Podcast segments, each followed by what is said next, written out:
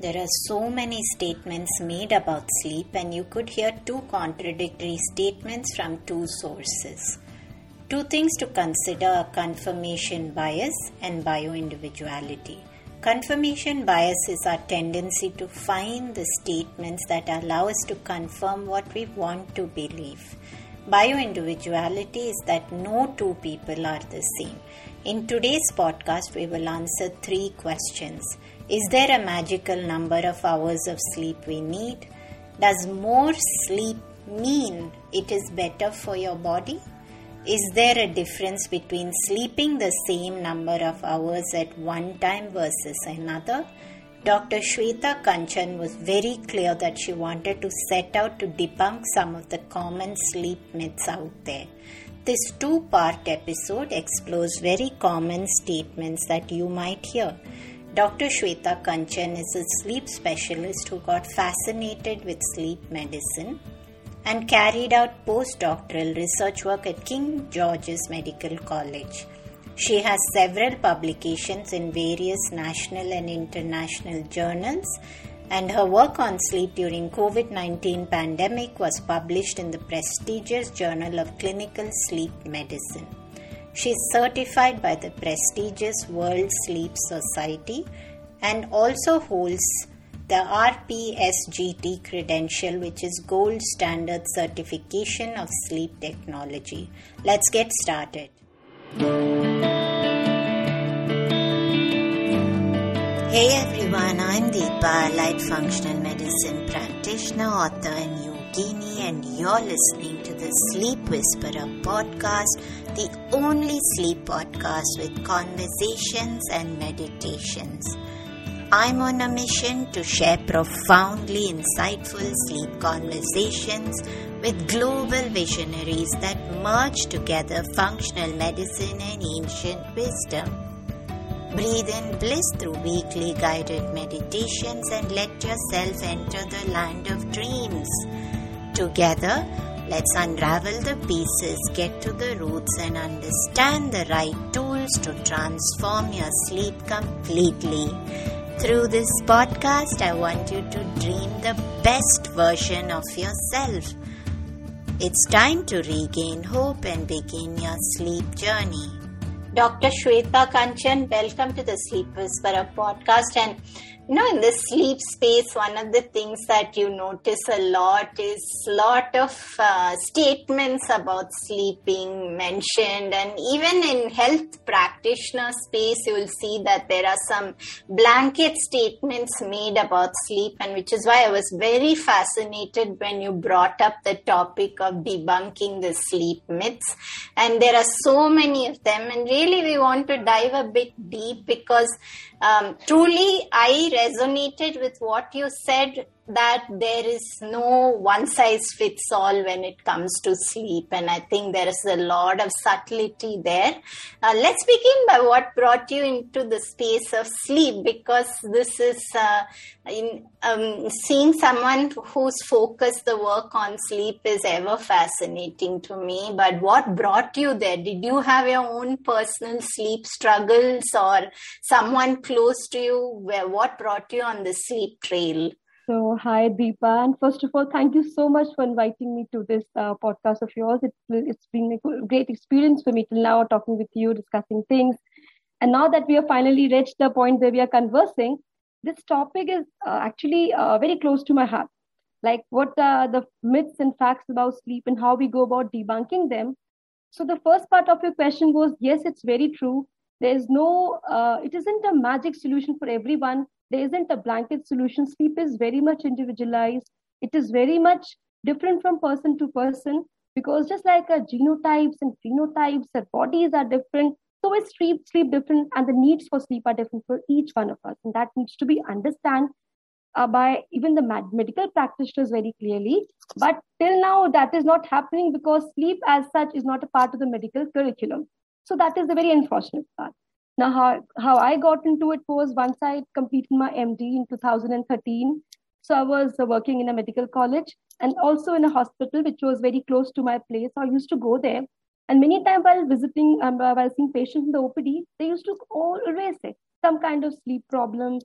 like we don't feel we don't get good sleep and most of the time what doctors we had some kind of over the counter treatment or some sleep aids for them and there were patients of who had a lot of snoring then we used to advise them sleep studies but unfortunately sleep study was very new even to me and other practitioners over there so i advise it for my patients but deciphering it I found it so enchanting. EEGs and EMGs and ECGs all together, 32 channels were all placed together.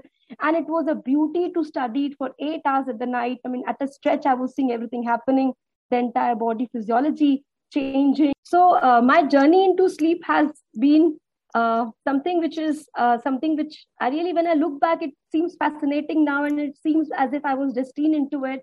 So, I did my MD in 2013 and then I was working in a hospital which was near to my home. Whenever I used to go there, most of the patients they often had complaints about they couldn't sleep well at night. And I always thought, what as doctors, most of the time we do was prescribing their medications, some kind of counseling, but nothing more than that.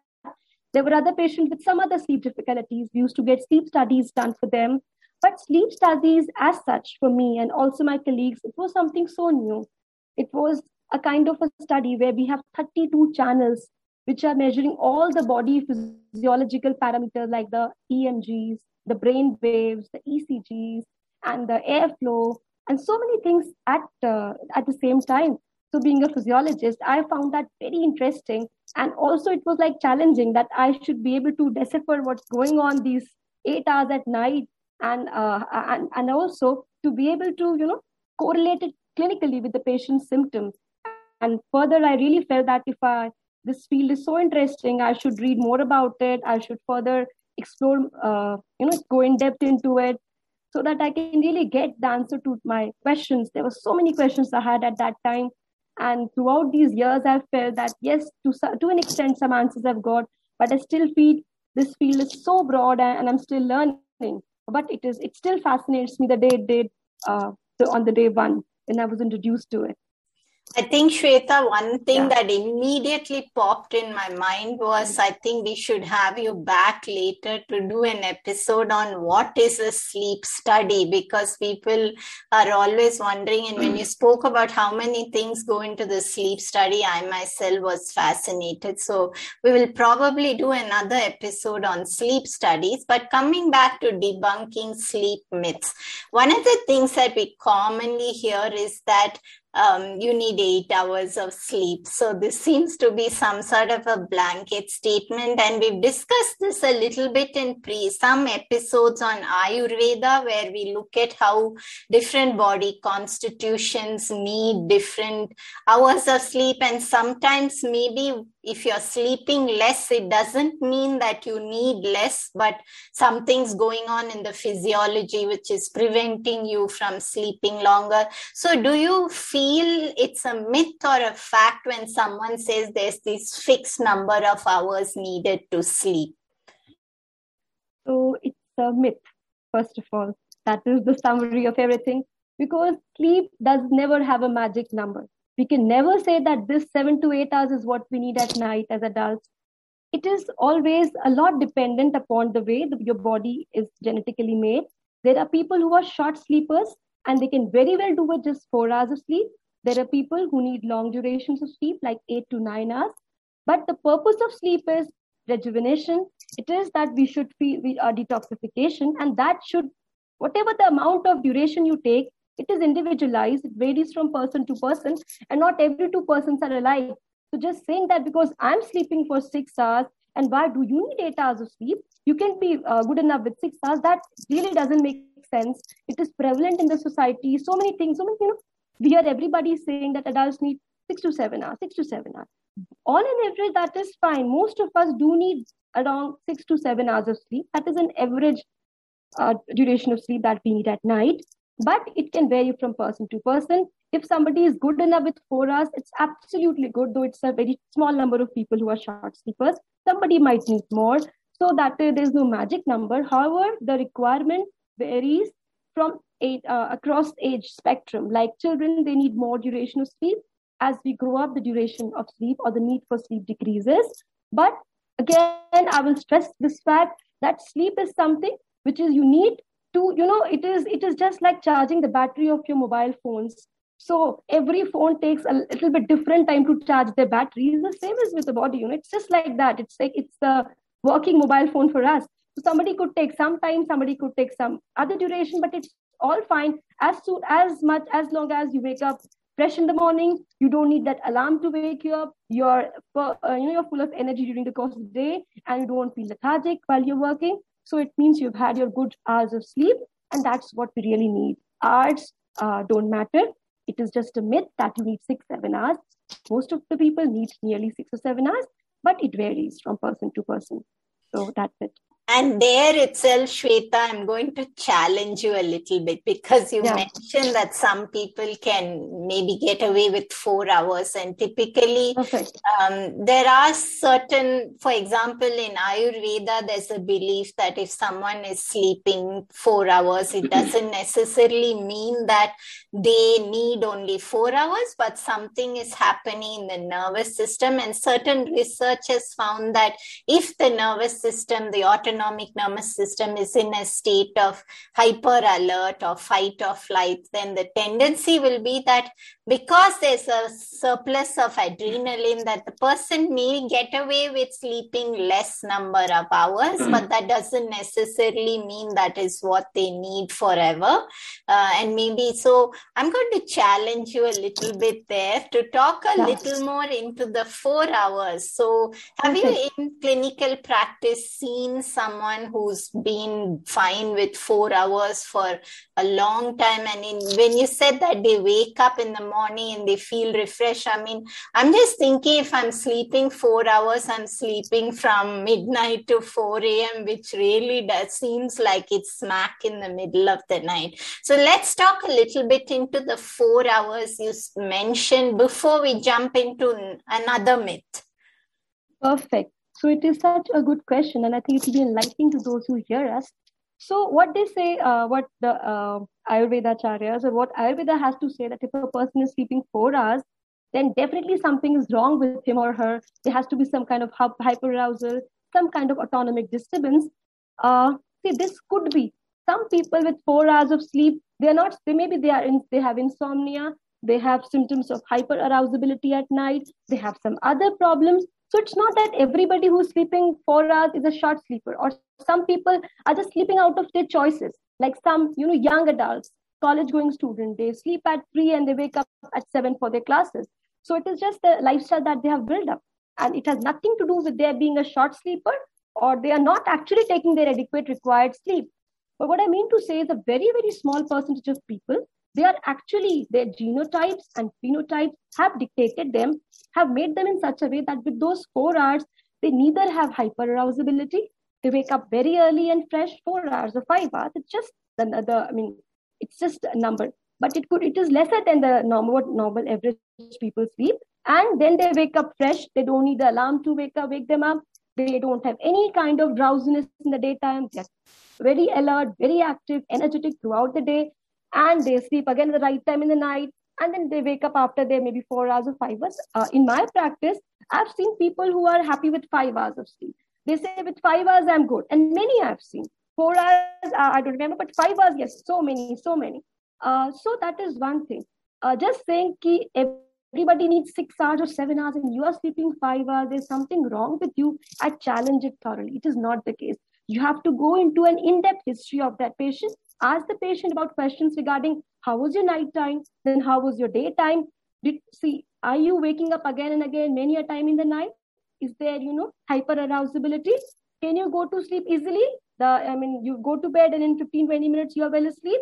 You wake up easily in the morning or you need somebody to just push you out of the bed? So if the answer to all these questions is within the normal range you can say safely that person is his requirement of sleep is i mean he is a short sleeper somebody he says or she says i sleep for eight nine hours so is it normal it could be normal if that is how your body I mean that maybe that is the time your body needs to get recharged it's perfectly fine. The older version of phones used to take a lot of time. Now they are in the, you know, they are uh, fast charging. So it's fine. It's absolutely good. But uh, just saying because somebody sleeps four hours, he is having some kind of problem. This statement should be, it is, it is not correct. You have to go into a detailed history and analysis of that patient. Then only we can decide, yes, if this four hours is because is his need is four hours or because he's having some problems as a result of which he's sleeping just four hours. So that differentiation has to be made by, you know, careful history examination and, you know, and going in depth into the sleep uh, uh, and wake patterns of the patient. I appreciate that distinction you made, Shweta, about uh, you know, if a teenager has perhaps trained themselves to require less sleep, and that is different from someone who actually might require less sleep. That's a good distinction that you made, and I'm truly appreciative of that. However, I think we both might not see eye to eye over this, uh, and we can have perhaps a longer conversation outside of the podcast because I always find that I'm peeking into a person's history in more detail if they're sleeping less number of hours but that's okay. We can absolutely choose to have different views on that. And i think it's important that we bring both perspectives out into the world. And on that note you did mention a little bit about someone sleeping longer. Now does it always mean that more sleep means it's better for you? And is this again fact or myth so again, another of the myths which we should really debunk through these uh, uh, sessions of ours. So because most sleep is not always good. So we have this picture of Kumbhakaran in the Indian mythology sleeping for six months, and so so many things are uh, you know they're a part and parcel of our uh, mythology and the stories that we've heard as children. It is actually not good to sleep long, long, long, long hours because uh, it uh, if you're sleeping say if a person comes and he or she sleep, says that i sleep you know whenever i'm sitting idle in the day i just doze off. Or whenever i'm uh, uh behind the wheels i'm uh, the backseat of the car i just tend to fall asleep. Something going in the afternoon going on the television i'm i'm just drowsy i'm just drooping down. So is it it's not good. It certainly means that the person has not received the adequate amount of sleep in the night the sleep was perhaps fragmented. The sleep was perhaps not of good quality, though the quantity could have been six, seven hours what he needed. But the quality was disrupted, as a result of which he is having sleep debt. He has not got what he needed. So he's compensating for it in the daytime. So it's not the more is not always good, or less is not always good. We need the optimum sleep in terms of quantity, in terms of quality as well. So that is what I'd like to say. And Shweta, before we go on to the next bit, since we spoke a little bit about uh, the number of hours, how would we know really what is optimal for us? I mean, you and I could be different. Um, so, how do we gauge? Is it just that we wake up really refreshed and we are fine throughout the day? Is that one indication? Is there anything else that we can know? Like, let's say I'm sleeping for um, 10 hours. And you know the reason i mentioned 10 hours is that for about 20 years i had to wake up at 3 a.m and drive about 50 60 kilometers for work. And um, when i recently stopped that and switched to working or virtually and i just uh, said okay i've done this for 20 years waking up with an alarm. Now i'm not going to keep the alarm. I'm going to allow my body to wake up naturally and uh, Zen Buddhist meditation like. Just let the body decide how much sleep is enough. And I found that I was waking up close to 10 hours. Now I feel wonderful when I'm work, uh, sleeping for close to 10 hours. I feel as if my body is making up for 20 years of sleep debt. Um, so that's just something we can dive a little into before we go on to the next myth. So this is a very, very important question. And often, you know, it's not that well understood. Uh, so how we really uh, try to find out how much is your sleep requirement. So what, what are the scientific parameters which we can perhaps use to find out how much sleep you need and how much sleep I need or anybody else in that case. So there are two things. Uh, we have one, as you mentioned, you always ask the patient that do you wake up early in the morning without the alarm or even if the alarm rings once, you just put it at the stop and then you wake up fresh from the bed. You're able to carry on your activities throughout the day without lethargy, drowsiness, or without sleep, uh, feeling sleepy in inappropriate, inappropriate uh, timing or inappropriate places. So if the answer to all these questions is uh, in affirmation, that yes, I'm good enough with that many hours and I don't need uh, somebody to push me out of the bed and I'm happy throughout the day, uh, energetically working. So may, that is perhaps one indication that he or she is getting the adequate duration. That is the sleep the person needs. Another is we always ask the person retrospective, uh, you know, in a retrospective way. Like if supposing I have a patient who says, right now I'm sleeping 14 hours, I, and I don't feel like waking up from the bed, then I always ask him, please remember when you were 20 years of age or 19 years of age, because that's the time when your body homeostasis is at peak. So yeah, when uh, so that time, if you uh, imagine those times, what was the time that you were in bed uh, while you was while you were 18 or 20? And uh, uh, so many a time they will say that time I used to go to bed at 11 and woke up at 6 in the morning. And were you fresh throughout the day that time? Yes, because that is the time most of the people don't have any kind of uh, metabolic derangements or they have, uh, you know, hormonal disbalances. They have still not set in. Their body physiologically that time is at its zenith. So that is exactly the time when the homeostatic process is determining sleep, the circadian process is determining sleep. They're running in the very optimal state. So as clinicians in sleep, we always ask them, how was it at 20? So he says six hours was good for me. So I said, Moby, this is the number, this is the time you really need right now. And whatever extra time you're spending in bed, it could be because of your insufficient, you know, uh, your inadequate sleep hygiene, your in- inappropriate sleep related practices. It could also be because of some comorbidities or diseases which have, which are affecting sleep. So one of the things that we will, that then we go into an in-depth interview, an in-depth history session with the patient, we find out the reasons behind it. But yes, the age of 19, 20, when the person is at its physiological zenith, that is the time we always ask retrospective, uh, in a retrospective manner, what was the duration then? And what is the duration now? And when you sleep now, are you fresh throughout the day without an alarm and no drowsiness in the daytime? Those two parameters give us a sufficiently good idea. Lovely, Shweta. And then, you know, there has been, and I've asked this question to several guests who've been on the podcast, and I don't think I've ever got a fully satisfactory answer to this is that um, if let's say that you're sleeping eight to nine hours and is is there a difference between sleeping getting that eight to nine hours at any time of the night or going to bed at a specific time of the night. And what I mean by this is that there's a lot of talk about the sleep chronotypes and night owl and the morning lark. So, is there a difference in being in sync or harmony with the Earth's diurnal rhythms of light and dark? Or is it that it's just the number of hours that matters no matter what the time is that a myth yeah it is such an important question. If I think if out of this entire episode of our, I should select one question and I would like to just imprint it on the mind of each and every one of our audiences, is this one. See, it is not just the hours which matter, it is when you take in those hours that actually also does matter and equally matter. Because uh, see, naturally, how was the light? It was in the morning, there was the sunlight. So the sunlight gave us an you know impetus, or it gave us the kind of stimulation that it is the time to wake up. Then we went throughout the day. Uh, in the earlier parts of the history of mankind, and there was no light or electricity. And as the day descended, there was darkening, darkness coming, and that was a signal to the suprachiasmatic nucleus in the brain that this is the time you start secreting melatonin hormone. Melatonin comes out in ample. In the evening, it starts up its production. Then it goes up, up, up, up, up throughout the night, and then starts uh, go, having a downfall in the later course of the night. So melatonin is that hormone which induces sleep. So naturally, this is how a rhythm is. The day as there's a gush of cortisol in the morning, there's a gush of so many other hormones.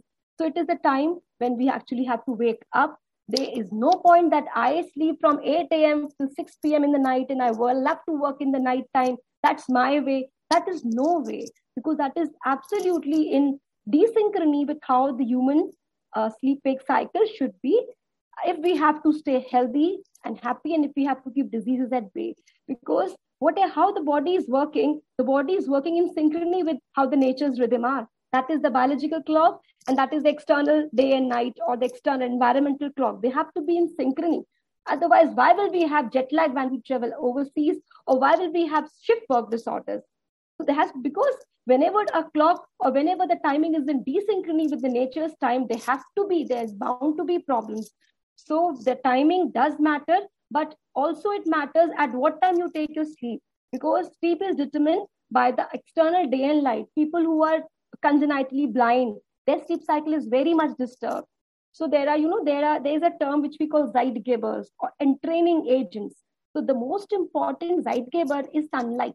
Which Mother Nature has given us in ample. So every morning when you take that sunlight every day, in the early part of the day, when you take it, it's a signal, it's time for the day to start. So awake, alert, go ahead. And the night, when the night falls, so we get the signal, it's time for melatonin to, you know, uh, uh, the levels of concentration to build up. It's time to go to sleep. That is how it has to be. Anything which is against the laws of nature, it's, it's definitely going to have short term and long term adverse effects on the human body. And there were some nuances to that, Shweta. So I don't want to let you go to the next myth before we break this down a bit. One was there was an interesting thing you said about how sleep cycles are affected in people who are blind. Can you talk a little bit more about that? So, you know, there are people who are congenitally blind. What happens is that we, in the retina, retina is that part of the eye which uh, senses. There are retinal ganglionic cells, what we call them technically so they are the cells that sense light. And these light sensations are then carried to the brain, they send it upwards to the suprachiasmatic nuclei, to the other parts of the brain via so many pathways. And from there, the signal for you know uh, the light dark cycle or the sleep wake rhythm gets established by way of secreting melatonin at a specific time. So whenever there is light, melatonin is suppressed, and whenever there is darkness, the, the signal doesn't go and melatonin secretion is it starts. So that is people who are congenitally blind. Many a time they don't have these kinds of retinal ganglion cells. So these people cannot perceive light and their sleep wake cycle is irregular. In such people, because light sensation or, or entrainment is not available, many a time these people become very sensitive to sounds around them. So they can, because something or the other has to give them a hint that this is time to wake up. So food could be a Zeitgeber, or food could be that stimulating agent that this is the time when I get my breakfast. So it is the time to wake up. There could be sounds around them from day to day activities of their household. That could be an entraining agent. That could signal how to settle a bit of their uh, uh, daylight uh, circadian rhythm. So this is one thing. There are also blind people, uh, despite the fact that they are blind, because blindness has something to do with your rods and cones. In those, in some a part of those blind people, if these retinal ganglion cells are not damaged, then despite being blind, the rhythm could be they could be having a little bit of robustness about their rhythm, but mostly blind people also have damaged ganglionic cells as a result of which the rhythms are also in uh, not like uh, uh, uh people who are not blind and the rhythms are irregular. Very very interesting shweta. And on you know this is where you also come across that there's a whole world trying to biohack their way through sleep because you mentioned that sunlight is a cue. And so therefore we are we are moving into the world where people are trying to have red lights to work later into the night and then uh, blackout curtains so that they don't wake up early in the morning. So we're really trying to bypass these cues of uh, the rhythms of nature. And what are your thoughts on trying to uh, bypass these cues of nature? Uh, actually, what you are saying, it's, it's really true. Even when I observe it, it's, it's something which really pains me, especially when I see young adults in their early 20s and in their 30s, and they sleep till in late hours in the night, and their rooms are brightly lit with artificial light, studying, talking with friends, and into their virtual world, and sleeping till late in the morning. And then considering it's nothing, it's, it's innocuous, it's harmless, that's what they feel. So the more that we are going uh, in desynchrony or the more that we are running away from how nature uh, expects us to be in terms of sleep wake patterns, the more harm we are doing to our body. That is the reason why metabolic diseases are on a rise.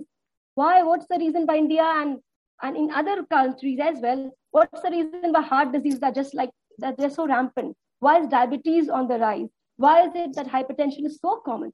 Why is it that every second person who is more than 50 years of age we find some kind of pills they are taking? So it's what it's what we are seeing now even our elders we feel that i'm taking a pill for hypertension and me for diabetes and me for to keep my triglyceride under check something or the other. So it's because now the generation and i'm, I'm very sure if this it keeps going so the next generation that is generation of uh, like our generation and especially those who are not taking this seriously sleep and wake timings they'll be taking even more pills. So it's just maybe one or two, they'll have a box full of pills because they have to compensate for everything normal that they're debunking. No, because they're not going the normal way. So if you're not doing how things should be done, will it lead to the kind of results that that, that you should get. It's like there's a recipe towards a certain thing and you're making it your own way. Despite you could be putting every good and best ingredient into it, but if the basic thing that is there, if it's lacking, it will never turn out to be how it should be. So that's how our body is. You cannot, you cannot create nature. You cannot create an artificial nature. to what extent you go on doing it, there'll be a breakout someday. So it's better to go and sync with what the natural things are, and you'll have a happy and healthy life. I really believe it and it is something that has to be brought into you know it has to sink into everybody's mind that how important is it to be in synchrony with the nature's rhythm to be healthy and to lead a good life Beautiful, Shweta. You really spoke about that so perfectly. And I think um, just to recap for our listeners, what I really took from that is when you spoke about the box of pills and then, you know, you're trying to bypass nature and then overcompensate for the repercussions of these kind of choices. And I think you're coming back to what is a problem everywhere in terms of health is that we're looking at complex solutions before addressing the very, very simple basic protocols. And I think that's a great thing that you said. In this episode, Debunking Sleep Myths, Dr. Kanchan helped us to debunk several of the common myths in the sleep world. We did disagree on the concept of sleep hours, and I would like to conclude with my take. I truly believe that sleeping 4 to 5 hours is not something which is normal. I agreed with Dr. Kanchan that we cannot tell someone that there is something wrong with them. That might be more stressful. If this is you or someone you know, be open and patient, but do dig deeper. High adrenaline can make it seem as though you need very little sleep. In Ayurveda, Vata aggravation especially when severe, is a reason for sleeping too little. This might not be what you really need, but what you think you need based upon your present state of health. I've had clients who think that calming down, slowing down, and getting more sleep is abnormal, and I have to reiterate to them that they are shifting into a parasympathetic state and sleeping more and slowing down is a wonderful thing.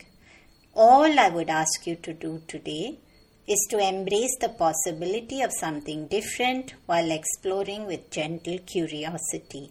Have a great day. Hi everyone, I hope you enjoyed the show today. Just a reminder that this podcast is for information purposes only it is not a substitute for professional care by a doctor or otherwise qualified health professional. This information is provided on the understanding that it does not constitute medical or the professional advice or services. If you are looking for personal help on your health journey, do seek out a qualified professional Please do make your own healthcare decisions based upon your research and in partnership with a qualified healthcare professional. It is in no way intended as medical advice or a treatment or cure for any condition. Be sure to always directly work with a qualified practitioner before making any changes to your diet or lifestyle that may feel out of your realm of comfort or understanding. If you are looking for an allied functional medicine practitioner, do seek out more information on www.phytothrive.com. It is important that you have someone who is qualified and understands your health personally in order to provide adequate care, especially when it comes to chronic health conditions. Be sure to subscribe to the Sleep Whisperer podcast on your favorite podcast app to get each episode as soon as it launches.